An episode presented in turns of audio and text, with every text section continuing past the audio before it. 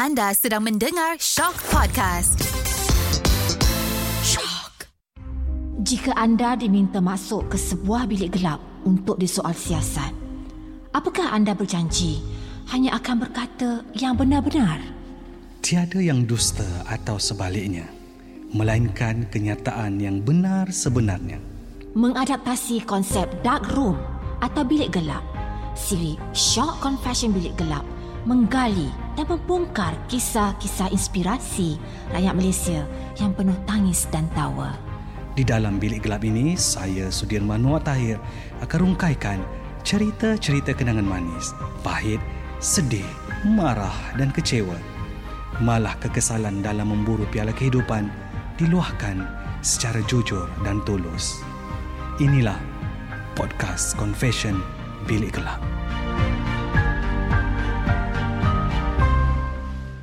Assalamualaikum warahmatullahi taala wabarakatuh. Anda kembali bersama saya Sudirman Muhammad Tahir dalam Shock Podcast Confession Bilik Gelap. Minggu ini saya kembali dengan satu lagi cerita yang pastinya akan memberikan inspirasi dan juga sesuatu yang bermanfaat untuk kita semua dalam Confession Bilik Gelap ini. Apa yang bakal dikongsikan sedikit sebanyak akan memberikan kita sesuatu yang akan membuatkan kita berfikir apa, di mana dan juga bagaimana untuk kita berdepan dengan uh, kehidupan kita pada masa akan datang. Dan ini dia, saya datangkan seorang individu uh, muda lagi pada saya, umurnya masih muda, uh, dua puluh sembilan tahun, tetapi dia punya cita-cita yang tinggi dan juga pastinya ada cerita di sebalik apa yang telah dilalui selama ini. Ini dia bersama saya, saudara Hafiz Hassan. Hai, Assalamualaikum. Waalaikumsalam. Abang Suri panggil Hafiz boleh? Ah, boleh, boleh. Okey, tapi sebelum tu Hafiz, apa kata Hafiz mungkin boleh perkenalkan sedikit kan latar belakang Hafiz. So mungkin pendengar Confession Bilik Gelap nak kenal dengan lebih dekat juga kan, hmm. dari mana, pekerjaannya apa, hmm. ah, okay. Silakan. Okey, nama diberi Muhammad Hafiz bin Hassan, so biasa orang panggil Hafiz lah. Saya berumur dua puluh sembilan tahun dan sekarang ini saya merupakan pelajar dan juga pengajar. Okey, at the same time saya pun pensyarah, mengajar pelajar dan saya juga menuntut pengajian di peringkat Doktor Falsafah. So saya juga sebagai seorang pelajar lah di hmm. universiti tempatan dekat sini. So dalam masa yang sama orang kata PhD lah kan? Betul, di oh, bakal PhD. Bakal Doktor Falsafah lah. Amin kan? Ya Rabbal Alamin. Bakal Doktor Hafiz kan? InsyaAllah. Apa namanya, kalau mungkin boleh kongsikan juga bidang apa Hafiz? Okey, sebenarnya Hafiz lebih kepada bidang arts. Okey, okay. Which is seni, Hafiz fokuskan kepada design. Okey. Ha, sebab mungkin saya dapat kes kesedaran untuk kita nak membantu uh, special need, golongan-golongan istimewa, mm-hmm. daripada apa design yang kita hasilkan. Mm-hmm. So kita lebih jadikan diri kita as a expert, membantu designer macam mana nak tolong golongan-golongan istimewa ni lah. Mm. Sebab tanpa designer dekat Malaysia ni, kalau kita tak buka mata, kita yang normal tak buka mata, so sampai bila kita nak mengharapkan produk-produk dari luar negara untuk mm. membantu golongan ni. Saya kira satu bidang yang pada saya lah kan, mm-hmm. mungkin agak kurang menjadi pilihan orang. Betul. Betul, eh, dalam kalangan ramai. Betul, betul. Hmm. Dan kenapa Hafiz memilih bidang ini? Adakah memang minat daripada zaman kecilnya ke, hmm, ataupun hmm, bila dah sampai peringkat uh, pengajian uh, masuk universiti macam ah, ini je lah yang aku dapat, tak apalah, buat je, ataupun macam mana Hafiz? Oh, okey. Sebenarnya saya dapat awareness daripada macam mana nak membantu golongan ni bila saya ada satu peristiwa, which is saya pernah kemalangan hmm. masa kecil. Hmm. Tapi Tuhan tidak memberikan penyebab itu sebagai kecacatan fizikal. Cumanya lebih kepada ada tinggal kesan lah. Mungkin abang sudah dapat tengok dari segi fizikal saya ada, ya, kalau, sedikit kalau baru. Saya boleh kongsikan kepada pendengar kita sekarang kan, mm-hmm. kalau kita tengok di sebelah uh, kanan, kanan ha. Hafiz dia ada kesan parut. Ya. Kenapa saya, Hafiz? Uh, saya pernah kemalangan masa kecil berumur okay. tiga tahun. That's why sekarang research saya pun saya lebih kepada pelajar-pelajar yang that ages. Okay, sebab masa tu kita tahu pelajar umur berapa? tiga tahun? tiga tahun tu okay. kita tengah nak meneroka, kita tengah nak uh, proses mengingati. Mm-hmm. So apa yang terjadi that time bila saya accident, mm-hmm. okey, malam, kereta rumah, ke motor? Kereta. Okey. So rumah tu macam tepi jalan, dan masa tu rumah buat kenduri dan jalan gelap, pak cik bawa kereta dan dia langgar kita. Kita pula budak-budak kan main oh, tepi jalan.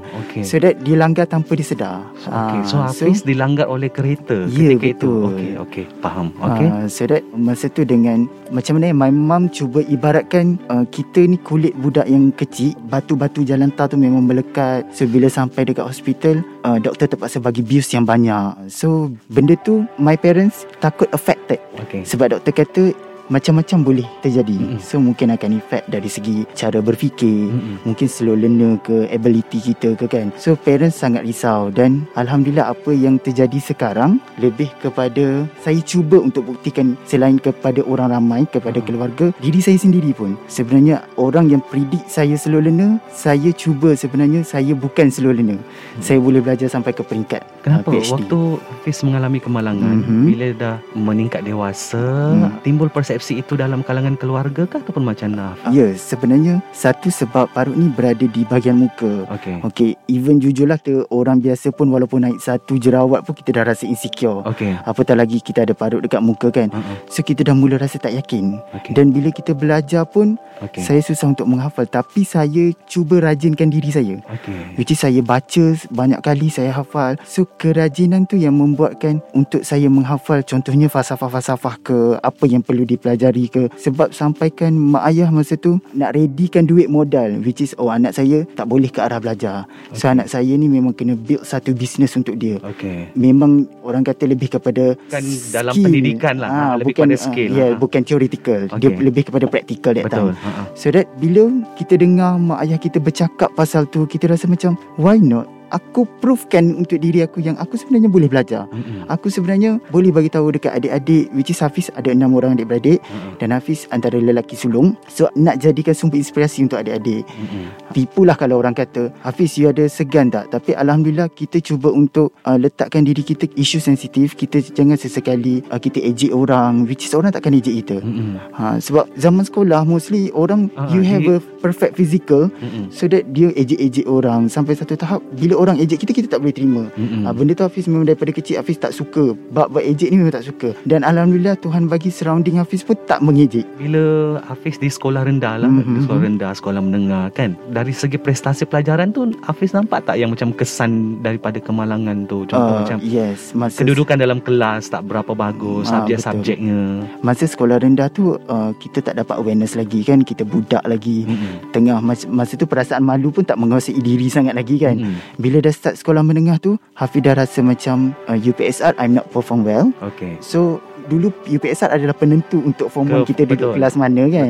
Bukan kita target kelas lebih tinggi. Uh-huh. So start daripada situ kita rasa macam okay, start daripada sini I have to physical ke, kemampuan ke. Masa tu Hafiz sampai fikir apa tau, orang lain pun ada dua tangan, ada dua kaki, kenapa orang lain boleh berjaya bukan kita. Mm-hmm. Masa tu kita tak ada fikir macam level slow learner ke apa tak. ha, So Hafiz setiap tahun daripada form one, form two Hafiz naik kelas, form three Hafiz naik kelas lagi. Mm. So alhamdulillah lah sampai achievement tu setiap tahun, tapi based on kerajinan sebenarnya. Mm. ha, Dia lebih kepada usaha. Mm-mm. Kita pun dapat kawan yang macam pukul tiga pagi kejut, Hafiz jom study. ha, So kawan-kawan surrounding kita, support system kita yang membantu kita that time. Macam family sendiri, terutama dalam mm. parents lah Hafiz kan, uh, bila tahu masalah ni berlaku pada Hafiz, so adakah mereka juga membantu? Contoh macam yelah dari segi semangat untuk awak belajar, ataupun mereka macam mana Hafiz? Uh, sebenarnya parents Hafiz dua-dua pendidik cikgu. Okay. So form one sampai form three tu Hafiz sekolah dengan my dad. Okay, so that under pemantauan my dad lah, untuk naik kelas ke apa ke kan. So bila form four, form five, uh, Hafiz dengan sekolah my mum. Mm-hmm. uh, So that daripada my uh, secondary school journey memang totally under parents punya guidance. Okay. Mungkin dia lebih kepada nak memantau, uh, sebab parents sendiri pun kadang-kadang kita cakap kita down, keyakinan kita kurang, kita nampak dia usaha. Mm. Tapi that time pernah juga masa kecil kan, kita macam kenapa mak ayah kita tak jaga kita elok-elok kan, sampai kita aksiden. Kita fikiran kita macam tu tau. Tapi bila kita besar, sebenarnya bila satu kesedaran datang, bila kawan my mum datang kat rumah, eh anak you yang ni hidup. Ha, so daripada situ, eh sebenarnya Tuhan bagi aku peluang kedua. ha, So peluang kedua untuk hidup, itu yang macam Hafiz nak buktikan. Bila my dad kata convo masters, dia tulis dekat flowers, sebelum dia menutup mata, dia nak tengok Hafiz sarung jubah P H D. So Hafiz try nak hadiahkan that thing, sebab Hafiz rasa itu hadiah paling besar yang Hafiz hmm. boleh bagi. Daripada kecil dia cuba untuk berikan yang terbaik. Parents hmm. mana tak risau hmm. kan dekat anak dia. So benda-benda macam tu sebenarnya sangat affected into my life lah. mereka pernah tak rasa ataupun luahkan rasa itulah pada Hafiz, ialah melihat anak dia yang mm-hmm. uh, kecil dan mengalami satu insiden yang ialah macam Hafiz katakan, hidup juga kan. Kalau melihat keadaan tu mungkin dah tak ada harapan. Betul. Kan tujuh bulan dekat I C U masa tu ha. Memang dah rasa macam orang kata mati hidup balik lah lebih kurang kan. Mm-hmm. Tapi dia lebih kepada informal. Bila Umi dengan Abah bercakap, kita curi-curi dengar. Jadi sebenarnya dia pun tak perasan yang kita pun tengah observe apa yang mm-hmm. mungkin dia kata, oh kita simpan sikit lah duit modal, nanti anak kita nak bisnes. Dan my dad pun buat satu bisnes which is akan ada penyambung legacy dia that time kan. Mm-hmm. Tapi sebenarnya kita memilih, saya sebenarnya bila saya dah sampai level ni, saya memilih untuk jadi pendidik sebab saya rasa apa yang kita teroka kita perlu manfaatkan. Mm. Ha, supaya orang pun faham, mm. orang pun tahu apa yang kita belajar. Tapi that time parents pun macam mana nak cakap, kita tahu kadang-kadang kan ubat parut keluar dekat Kelantan T V kan, daripada Kelantan start kereta datang K L C C beli. hmm. So bila kita besar ni kita ingat balik, parents kita pun tak nak that thing jadi. Betul, kan. hmm. Kalau boleh dia pun nak jaga kita, tapi percaya pada takdir Allah. So sekarang ni lebih kepada Hafiz percaya, trust the process. Mm-hmm. Proses tu sebenarnya mematangkan kita. Mungkin parut tu tak menghalang bakat kita dan tak menghalang apa yang kita akan lalui dalam hidup kita sebenarnya. Mm-hmm. Hafiz sebenarnya memang tengah nak buktikan pada dia orang yang sebenarnya anak you ni boleh. Mm-hmm. Uh, anak you ni bukan seperti yang you predict daripada kecil. Mm-hmm. Ha, itulah Hafiz. Mungkin sesuatu yang sukar jugalah kan, mm-hmm. dari segi emosi lah terutama bila betul. Berdepan dengan uh, situasi yang Hafiz lalui. So macam mana Hafiz yelah nak kontrol emosi tu mm. lagi? Hafiz nak kena buktikan pada orang, oh aku boleh. ha, Macam mana tu? Kita digelar sebagai pendidik, tipu kalau kita tak rasa awkward dekat depan. mm-hmm. Terutamanya depan kita, klien kita adalah students. mm-hmm. Which is kadang-kadang dia tak menjaga sensitiviti untuk bertanyakan soalan kan. So bila kita berdiri dekat depan, katakan dalam satu kelas tu ada empat puluh orang, empat puluh orang tengah pandang kita. Mm-hmm. Mungkin ada tengah pandang parut kita, mm-hmm. mungkin ada tengah pandang badan kita kan. Mm-hmm. So dekat situ mula-mula saya totally memang tak confident. Mm-hmm. Saya pernah sampai ke klinik pakai kulit dekat Malaysia, siap Google kan macam mana nak buat semua. So sampai dekat front desk tu pun aunty tu pun kata, "Kenapa you nak buat eh?" Mm-hmm. Tak obvious pun aunty tu cakap macam tu. Mm-hmm. Then bila saya kata, oh saya nak jadi pendidik, saya takut budak saya tanya, aunty tu memberi satu big impact dekat saya. Dia kata, kali you treat student well, dengan baik, insyaAllah student tak tanya. Mm-hmm. Dan apa yang Hafiz doa, ya Allah bagilah aku posting dekat boarding school. Dan Alhamdulillah Tuhan bagi. hmm. Hafiz duduk dekat boarding school, mungkin the level of uh, cara berfikir betul. Budak belajar lebih sensitif. So budak-budak, boleh dikategorikan budak-budak pandai lah boarding school ni, dia agak sensitif, dia tak tanya. hmm. Okay, mungkin tahun kedua saya mengajar, baru dia macam uh, sir nak tanya boleh. uh, hmm. So bila dia tanya, kita bercerita dekat dia, kita lebih kepada ceritakan journey kita untuk bagi inspirasi dekat dia. hmm. Walaupun I pernah accident, I macam meninggal, hidup balik, tapi Tuhan bagi peluang kedua. Why not you yang betul sempurna, tak pernah ada pengalaman, cuba untuk you belajar elok-elok, you terokei. mm-hmm. Parents dah hantar belajar, belajar elok-elok. mm-hmm. Kadang-kadang kita pun rasa tau, kenapa aku baca banyak kali tak tak ingat eh? mm-hmm. Tapi kita keep try baca baca baca baca baca supaya kita pun satu level dengan dia orang. mm-hmm. Ha, which is Hafiz pernah masa sekolah satu kelas dapat A mathematics. mm-hmm. Hafiz seorang je dapat B. So kita rasa macam eh downnya, tapi mm. kita kena keep usaha juga. Ha, benda tu yang motivate kita untuk kita lebih belajar lah. Sebab physically kadang-kadang kita tak boleh nak ubah kan. mm, betul. Tuhan bagi kita tu, kadang-kadang Tuhan nak elakkan kita rasa macam lupa diri ke, riak ke. mm. Hafiz fikir benda tu je untuk positifkan kita. Dulu sampai satu tahap rasa nak jumpa kaunselor untuk motivate diri kan. Tapi because of support system surrounding Hafiz yang sangat bagus, yang keep motivate Hafiz, benda tu yang boleh membantu Hafiz untuk jangan sebab kerana itu yang membuatkan you down. hmm. Sebenarnya you boleh. Macam parents Hafiz sendiri, bila mereka tahu kan kondisi Hafiz, hmm. bila mereka tengok perkembangan Hafiz membesar di sekolah, sampai di sekolah menengah dan sebagainya, hmm. uh, sebelum itu ada tak mungkin usaha daripada mereka, ialah ataupun mungkin jumpa pakar, ataupun contoh macam tanya, okay, macam mana perkembangan anak saya, membawa Hafiz pergi untuk buat rujukan dekat mana-mana, klinik ke hospital ke, ada tak Hafiz uh, begitu? Seingat Hafiz tu tak ada lebih kepada macam tu. Cumanya intervensi yang dia tanya adalah berdasarkan guru-guru subjek. okay. Sebab kita sekolah dengan dia orang kan. mm-hmm. Which is cikgu-cikgu Hafiz adalah kawan-kawan my parents. mm-hmm. So that dia tanya perkembangan daripada situlah. mm-hmm. Cumanya dia lebih kepada uh, bukan sahaja dalam classroom, Hafiz kena top up juga dengan tuition. hmm. ha, Sebab so, dia, dia effort kita lah. ha. So extraordinary Hafiz tu adalah daripada situ. Dan my dad pula jenis orang yang suka untuk bagi peluang join debaters untuk kita build keyakinan tu. Ha, masa zaman sekolah kan benda-benda macam tu boleh create mm-hmm. kita punya keyakinan kan. So daripada situlah Abah kata cuba untuk yakin, apa-apa pertandingan sajak ke, even the simple things, as long you can on stage dan tak rasa perasaan malu tu, benda tu yang boleh membuatkan Hafiz sebenarnya berani untuk menjadi pendidik. hmm. Kalau tak, totally Hafiz takut takut sangat, rasa macam eh budak-budak tengok, budak-budak tanya.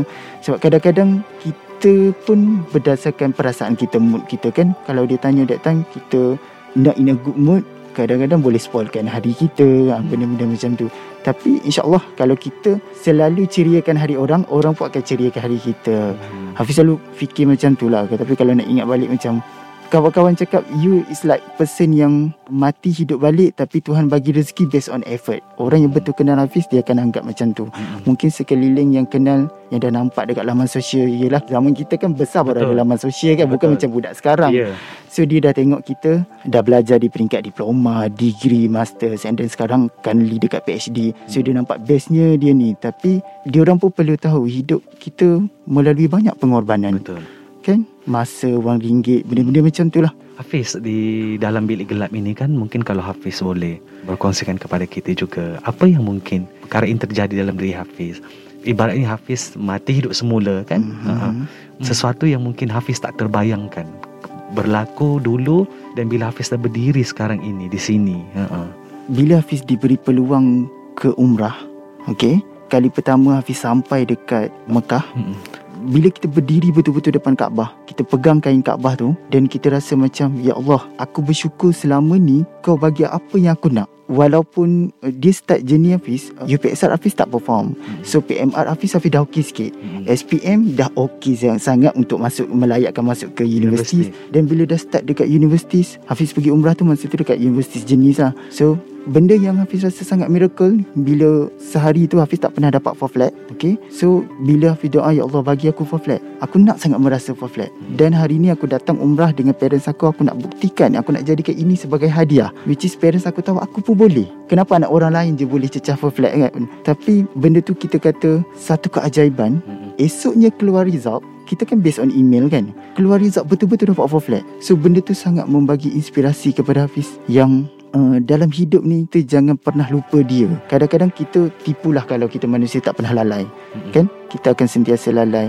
Tapi kita jangan cuba untuk meletakkan dia jauh dari kita. Apa sekalipun, cuba kita dekatkan dengan dia. So bila kita dekatkan dengan dia, kita akan selalu rasa bersyukur. uh, Sebab kadang-kadang siapa-siapa dalam hidup, terutamanya menyebabkan fizikal, kita akan rasa tak puas hati. Semua orang nak cantik, semua orang nak perfect kan. Tapi kalau kita berpegang pada apa yang dia bagi tu, InsyaAllah lah kita akan sentiasa motivate diri kita. Tapi benda ni sebenarnya bila Hafiz dah jadi pendidik, benda tu lagi kuat lah. Sebelum jadi pendidik dulu, kita budak-budak kan, kita nampak kawan kita perfect. Mm-mm. Tambah-tambah laman sosial dah start wujud, semua orang dah famous, semua orang dah look good dekat dalam sosial, kita pun rasa macam down kan. Tapi sebenarnya benda tu tak menjaminkan keseluruhan pun. mm-hmm. Keseluruhan dia lebih kepada pendidikan. Bagi Hafiz sebagai seorang pendidik, pendidikan boleh membantu kita untuk uh, menjadikan kita seorang manusia. mm-hmm. Sebenarnya ilmu tu yang penting. mm-hmm. uh, Tak semestinya kita register as a pelajar. mm-hmm. Kan hari-hari pun kita learning process. Betul. Kan kita jumpa orang, orang yang berlainan. Okay, kalau abang sendiri tahu, surrounding Hafiz adalah orang yang pelbagai. Sebab Hafiz suka belajar daripada mereka. Macam industri hiburan sendiri pun ramai juga yang Hafiz kenalkan, Tuhan bagi, dari sektor swasta, sektor government. So daripada situ Hafiz cuba absorb sikit sedikit-sedikit pengalaman orang, untuk kita rasakan diri kita bersyukur, dan kita belajar at the same time. mm-hmm. Jangan kita duduk satu kelompok kita. Contohnya Hafiz ada level dia kot, dia lecturer, mungkin dia kawan dengan lecturer je kot. uh-huh. uh, That thing memang kita tak suka.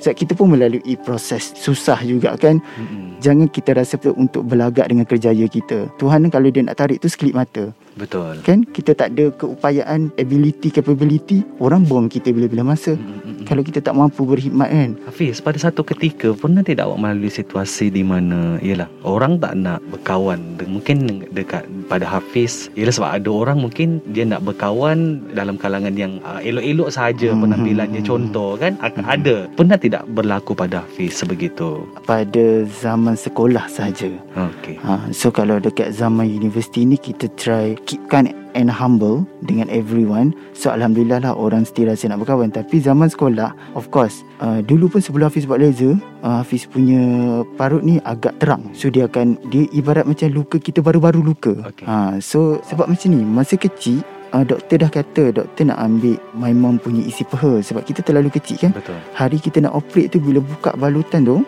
tiba-tiba dia tumbuh sendiri uh, isi kita without jahit ke apa ke kan. So doktor dah kata jangan sesekali letak, macam orang tua kata perahasan limau nak bagi luka tu sembuh, tapi dia tak akan ikut pembesaran kita. So uh, masa sekolah rendah tu dia lebih kepada nampak effect of accident tu, hmm. tu yang membuatkan kawan-kawan pun so, rasa jauh. ha, Dia lebih kepada takut, yelah benda yang luka kan, dia nampak luka. Kita pun macam kecil-kecil rasa down juga kan, seorang-seorang. hmm. ha, Tapi bila dah start sekolah menengah, benda tu dah makin okey. Dia pun ikut pembesaran kita, kita tengah remaja kan, hmm. dah makin-makin okey. Tu yang membuatkan kita pun tak suka ejek orang, dan orang pun nak berkawan dengan kita kan. hmm. So selagi mana kita suka mengejek orang tu, orang pun sebenarnya akan lari kat kita walaupun Betul. Kita perfect. Betul. Ha, walaupun kita tak ada apa-apa scar dekat badan pun contohnya. Betul.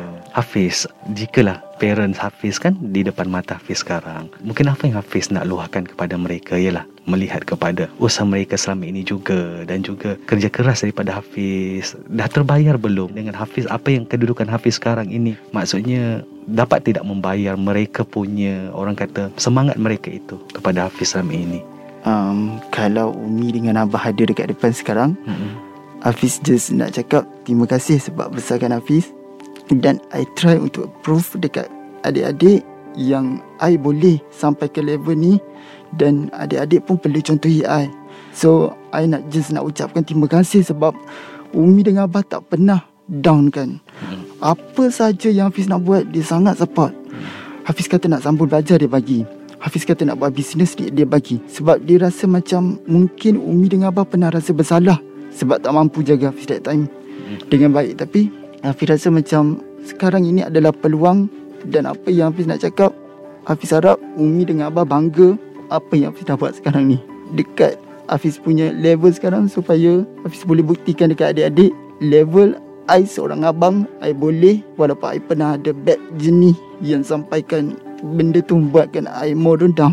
Tapi cuba adik-adik yang normal, yang Umi jaga sebaik mungkin, tak pernah accident ke apa, cuba untuk buktikan dekat Umi Abang yang korang boleh.